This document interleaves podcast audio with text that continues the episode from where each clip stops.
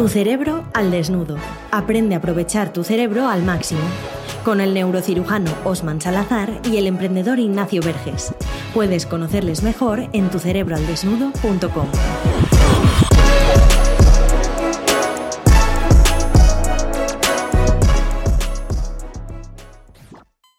Te damos la bienvenida una semana más aquí a este episodio de Tu Cerebro al Desnudo, aquí a echar una charleta sobre el cerebro con nuestro querido neurocirujano Osman. Osman, ¿qué tal? ¿Cómo fue ayer el día de San Valentín? Uy, uy, uy, has empezado fuerte. ¿eh? la verdad que, bueno, esa pregunta hoy ha tocado hueso. ¿eh? Quizás no sea el mejor momento para hacerla, la verdad. Pues, mm, bueno, pues mira, solo así ha ido. Y no porque tuviese ganas de estar solo, sino que, bueno, ha tocado así. Lo que sí es verdad es que mm, fechas como esta te ponen en... te permiten ver la vida un poco en perspectiva.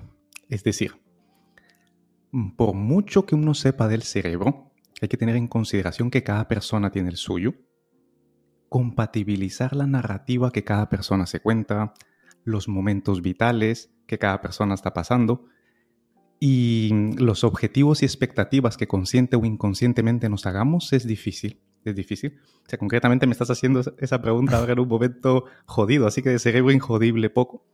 Pero me he dado cuenta que mm, los principios en los que se basa eh, ese ideal del cerebro injodible son fundamentales para poder navegar episodios como este, que quizás no son tan deseables ni tan bonitos, pero son igual de importantes en nuestro crecimiento personal. Eso podría decirte.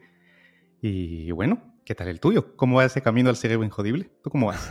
Bueno, pues yo el San Valentín lo celebramos poco porque ni ni mi novia ni yo somos muy de San Valentín, pero lo del cerebro injodible, que de hecho quiero aclarar porque nos decían el otro día en la cerebrina como, hostia, es que eso del cerebro injodible, como, como que parecía que intentábamos dar una imagen de que, en concreto tú, Osman, que eres el que sabe del cerebro, como si fuéramos perfectos y lo acabas de describir muy bien como bien ha dicho Osman, es, un ideal. O sea, Osman y yo somos los primeros que estamos aquí persiguiendo ese camino, que sabemos que nunca lo alcanzaremos, pero yo igual. O sea, pues hay semanas que lo llevamos mejor, otras peor, pero por lo menos sí que es verdad que yo ahora que en un año de proyecto he, he aprendido cosas del cerebro, porque en este proyecto el primero que he aprendido ha sido yo, pues alguna herramienta más tengo y lo noto que algo me ayuda. Lo que no quiere decir que concretamente el tema que vamos a tratar hoy, que es el de las emociones, no se nos atraganta todo, ¿verdad? Porque eso está complicado.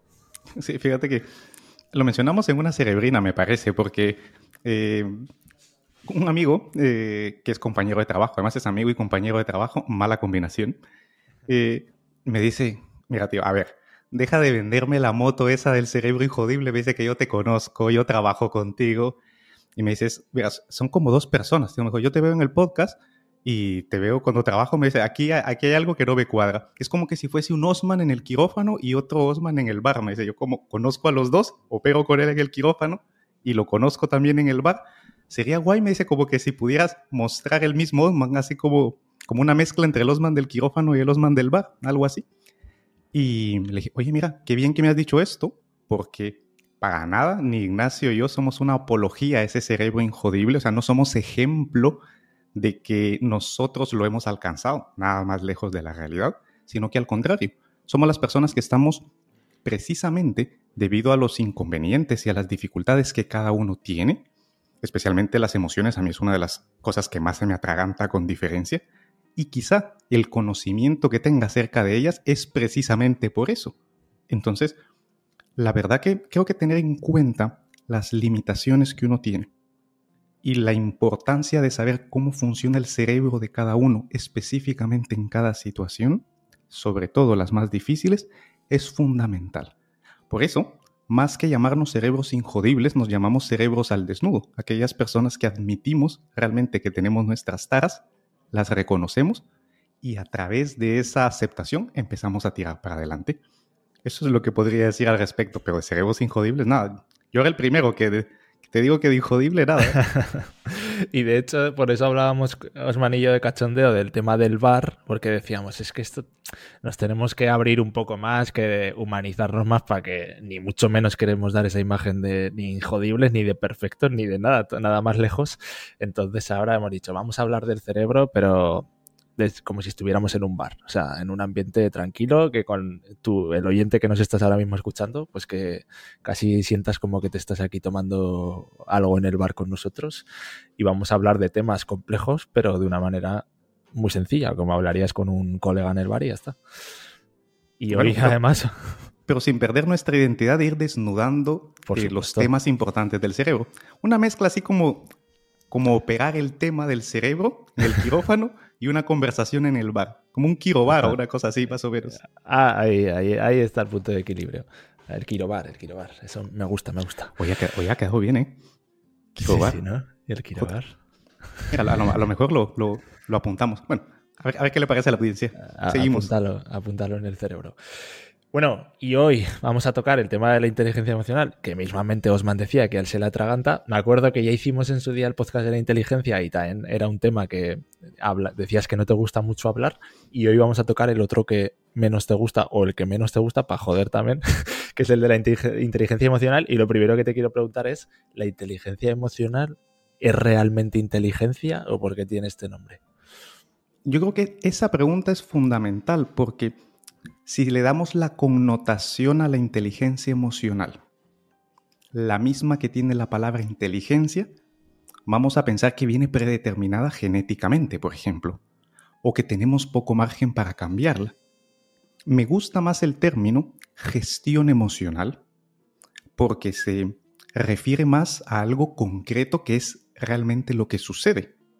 Es decir, hay personas con mayor o menor capacidad de regular moderar sus emociones y de calibrarlas según el contexto y la persona con la que están interactuando.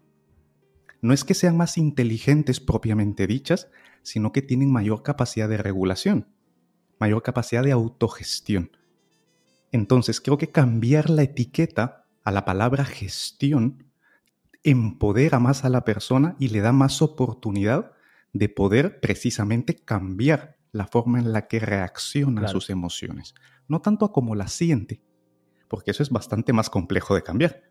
Cada persona siente como siente, podrá disminuir la intensidad o podrá evitar transmitir esa intensidad a las otras personas.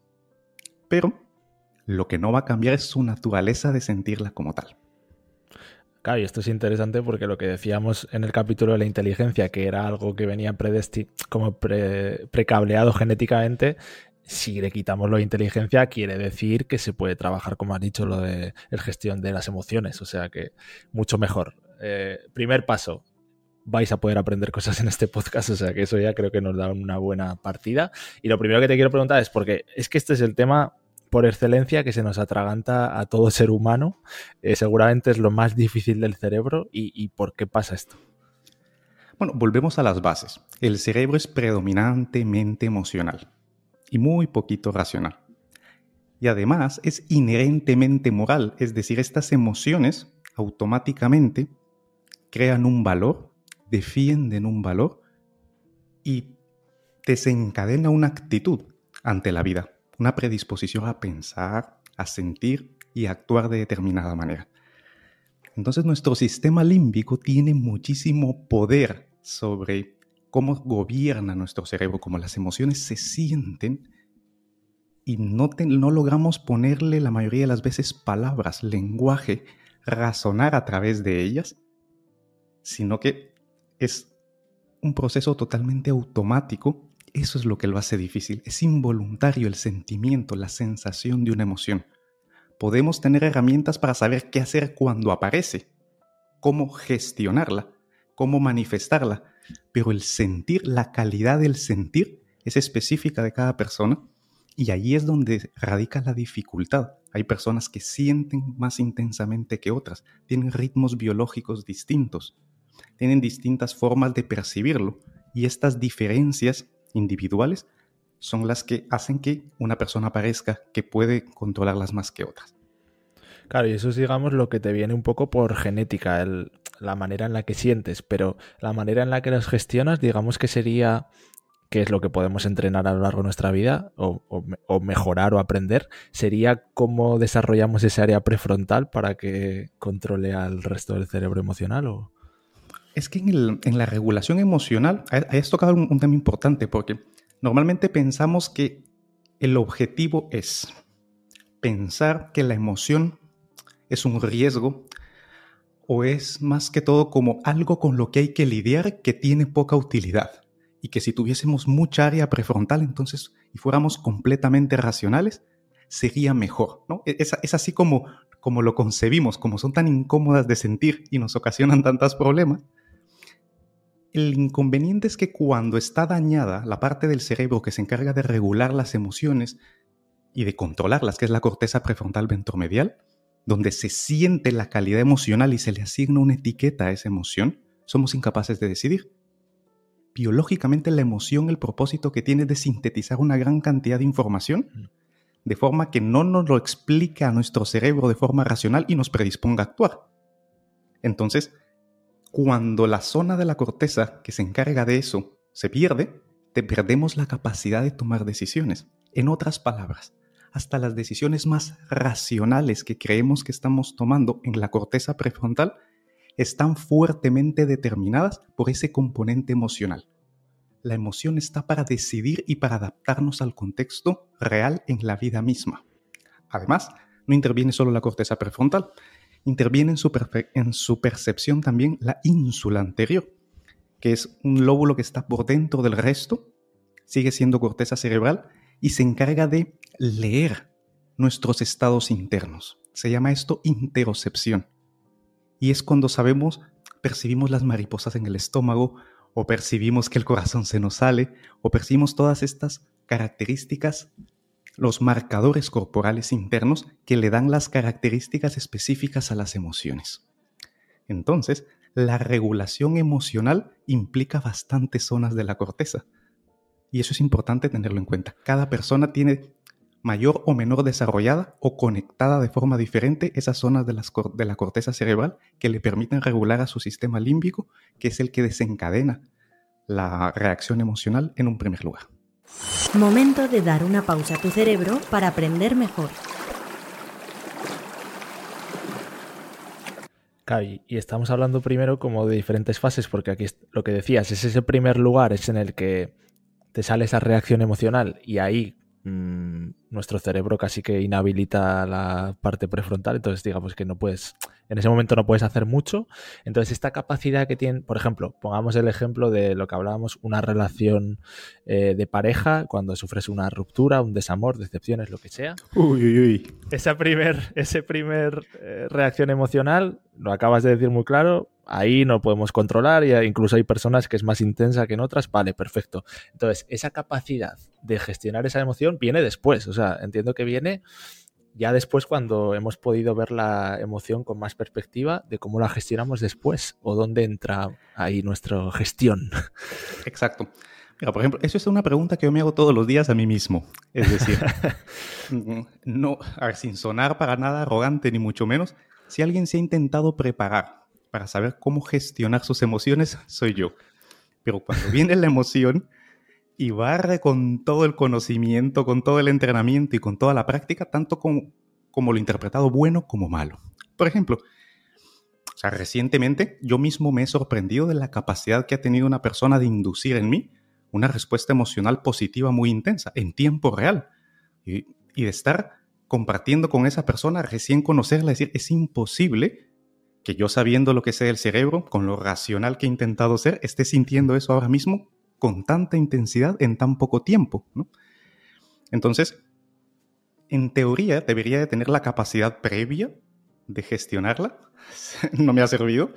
En el momento debería, me estaba dando cuenta, o sea, no, no era algo inconsciente, me estaba enterando de que me estaba arrastrando la emoción, estaba intentando poner freno de alguna manera y aún así me iba arrastrando. Entonces, creo que aquí es la mm, donde está la diferencia entre las personas y en donde la autogestión es importante. Reconocer dónde está cada uno en este espectro Hay personas que cuando se encuentran en la misma situación en la que estaba yo, de entrada pueden poner perspectiva y ver las cosas de forma más racional, porque las emociones no llegan con una intensidad tan grande como que, como que puedan raptar todo su comportamiento. Hay otras personas que se dejan ir directamente y que dicen, bueno, hago y luego pienso y ya prefiero pedir perdón que permiso. Y en ese, en ese espectro hay distintas personas. Creo que lo fundamental es saber en qué punto de ese espectro se está para saber qué hacer e ir teniendo como que ciertas estrategias prediseñadas para saber cómo responder cuando se encuentra cada persona individualmente ante una eventualidad de una emoción intensa, tanto catalogada como positiva como catalogada como negativa. el margen está en conocerse en primer lugar. Segundo, estar plenamente consciente, el mindfulness, la atención plena de cómo me estoy sintiendo, esa capacidad de leer mis estados internos y de leer cómo me estoy sintiendo. Y tercero, ver si hay algo, tengo en mi arsenal algún tipo de herramienta que me ayude a gestionar mis emociones, mis sentimientos más bien, mis pensamientos y mi comportamiento asociado a eso que estoy sintiendo. Sobre todo para alinearlos con los de la otra persona. Porque esa es la otra. Tienes que tener la capacidad de predicción de cómo la otra persona se está sintiendo. Y esa compatibilidad hace que sean las cosas poco menos que imposibles. O a unas personas se les hace más fácil que a otras. Claro, y, entonces eso de, depende en gran nivel de la genética, lo de que a algunas personas se les haga más, más grande que o sea, más fácil que a otras. Esto es como todo en neurociencia y en la vida en general. Hay una predisposición genética, hereditaria, a sentir de determinada manera. Por ejemplo, mm, venir de familia con, con antecedentes de depresión o de ansiedad o de trastornos de salud mental predispone a su descendencia a esos mismos trastornos. No quiere decir que seguro vayan a aparecer, pero les predispone. Y luego, las experiencias de los primeros años en la vida y la experiencia que hayamos tenido a lo largo de la vida, la biografía. Esta combinación es la que va cableando nuestro cerebro. O sea, no es solo genética, no es solo eventos vitales, sino una interacción entre ambas. Según eso, así es que se va a cablear un cerebro para poder gestionarse mejor o peor a la hora de manejar las emociones. Y otro tema que quizás aparentemente es más fácil y que a mí me toca mucho, que es el tema de la negociación. En los negocios siempre se dice, en la negociación tienes que tener cabeza fría. Y aquí a lo mejor vemos un poco más fácil esa evolución que cuando es una relación sentimental. Entonces, ¿cómo cojones se puede tener eso que hablamos de cabeza fría? ¿Qué es eso? Bueno, lo de la negociación no solo va al ámbito de los negocios, ¿sí, Ignacio. Yo creo que, porque tú lo has mencionado desde el ámbito de los negocios, pero todo es una negociación. Es decir, tú estás quedando con alguien, es una negociación. sí, la eh, pareja también, sí, sí. Exactamente, o sea, una relación romántica es una negociación, una relación de amistad es una negociación. Y los principios que aplican a una negociación, valga la redundancia, económica de los negocios, es la misma que aplica en general a todo tipo de relaciones. Es decir, demasiada intensidad por una parte puede asustar a la otra y, hacer que huya, ¿no? Que se vaya, que se asuste, que se sorprenda, ¿no? Muy poca intensidad puede hacer de que la otra persona no sienta el interés. De hecho, está demostrado que los vendedores son los que mejor ligan. De hecho, o sea, a la hora de interactuar porque tienen todas las herramientas necesarias para leer las claves emocionales de la otra persona y adaptar su contexto a ellas. La cabeza fría está en tomar la distancia suficiente de las emociones que se están sintiendo e implementar estrategias prediseñadas racionalmente para poder navegar las emociones propias y las de las otras personas. Cabeza fría en este contexto significa distancia, perspectiva y ejecución de una conducta prediseñada, independientemente de lo que se está sintiendo. No es no sentir, ya. Sí, sí, sino que actuar diferentemente a lo que normalmente haría si dejara llevarme por la emoción que estoy sintiendo. Vale, vale. Y teniendo en cuenta que siempre lo hemos dicho aquí, y en este capítulo queda aún más relevante que el cerebro es predominantemente emocional, entonces se podría decir ya para acabar eh, que la inteligencia emocional es la mayor de las inteligencias. Pues sí, la verdad que sí, porque sí está demostrado que mm, la gestión emocional, vamos a llamarle la inteligencia emocional porque es una etiqueta que gusta mucho y vende mucho. Vende, que vende. Que vende, vende, vende muchísimo es un marcador más fiable de la sensación subjetiva de bienestar en el, sostenida en el tiempo para la, para la población en general. Es decir, a mayor inteligencia emocional nos sentimos mejor. Y de éxito en la vida, a mayor inteligencia emocional, más probabilidades de poder entendernos con otras personas a nivel relacional en la vida personal, a nivel profesional y a nivel económico. Entonces, es más probable que una persona muy inteligente, es decir, con unas capacidades cognitivas elevadas, tenga una vida más jodida si no tiene las habilidades de autogestión emocional igual de desarrolladas que las cognitivas, que al revés. De hecho, la mayoría de personas que tienen éxito en ventas y que tienen éxito en los negocios no necesariamente pertenecen al colectivo de capacidades cognitivas elevadas, pero sí de capacidades de autogestión emocional elevada. Y eso hace toda la diferencia. La respuesta a tu pregunta es un categórico sí. Bueno, pues yo creo que ahí queda la conclusión del, podcast, que es eh, ponerle mucha importancia a esto. Y bueno, no sé si quieres añadir algo más para acabar. Bueno, yo creo que hay que tomar en consideración distintos, distintos aspectos de la, de la inteligencia emocional y creo que dejarle tres puntos a, la, a nuestro amigo o amiga que nos escucha, creo que es lo más importante. Lo primero, aceptarse como es, tal como es emocionalmente, aunque no le guste. No tiene nada que ver el aceptarse con el gustarse.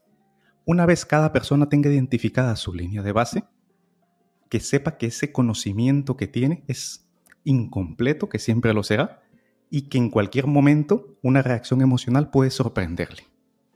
Y una vez aparezca la emoción, intentar tomar perspectiva y tomar distancia y ajustar su pensamiento y su comportamiento lo más posible al contexto emocional y al contexto relacional o social en el que se encuentra. Esa es la segunda, tomar conciencia. Primero, aceptarse como es. Segundo, tomar conciencia.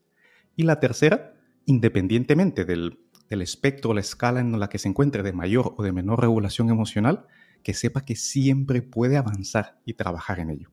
Y que para eso hay herramientas y para eso hay prácticas y técnicas validadas muchas de ellas que las estamos desarrollando precisamente en el proyecto. Así que, primero, aceptación. Segundo, toma de conciencia y observación. Y tercero, saber que todo es susceptible de ser entrenable y empoderable. Bueno, pues ya sabes, eh, ahí te dejamos un poco eso que sabemos que es duro, pero que te sirva un poco como base para empezar. Si quieres tener acceso a estas herramientas y enterarte un poco de lo que vamos haciendo, ya sabes, suscribirte en tu cerebralesnudo.com a esa cerebrina diaria en la que Osman y yo además te vamos a ir contando anécdotas explicadas con base neurocientífica de nuestro camino al cerebro injodible y ahí te iremos dando un poco eh, un consejo de neurociencia cada día, una pequeña píldora que la lees en un minuto y la idea es que te deje pensando todo el día y te enseñe algo nuevo. Así que nada, volvemos a la semana que viene y a perseguir tu cerebro injodible. Eso, a perseguirlo, a perseguirlo. ¿Te ha gustado este podcast? Compártelo, igual puedes ayudar a alguien.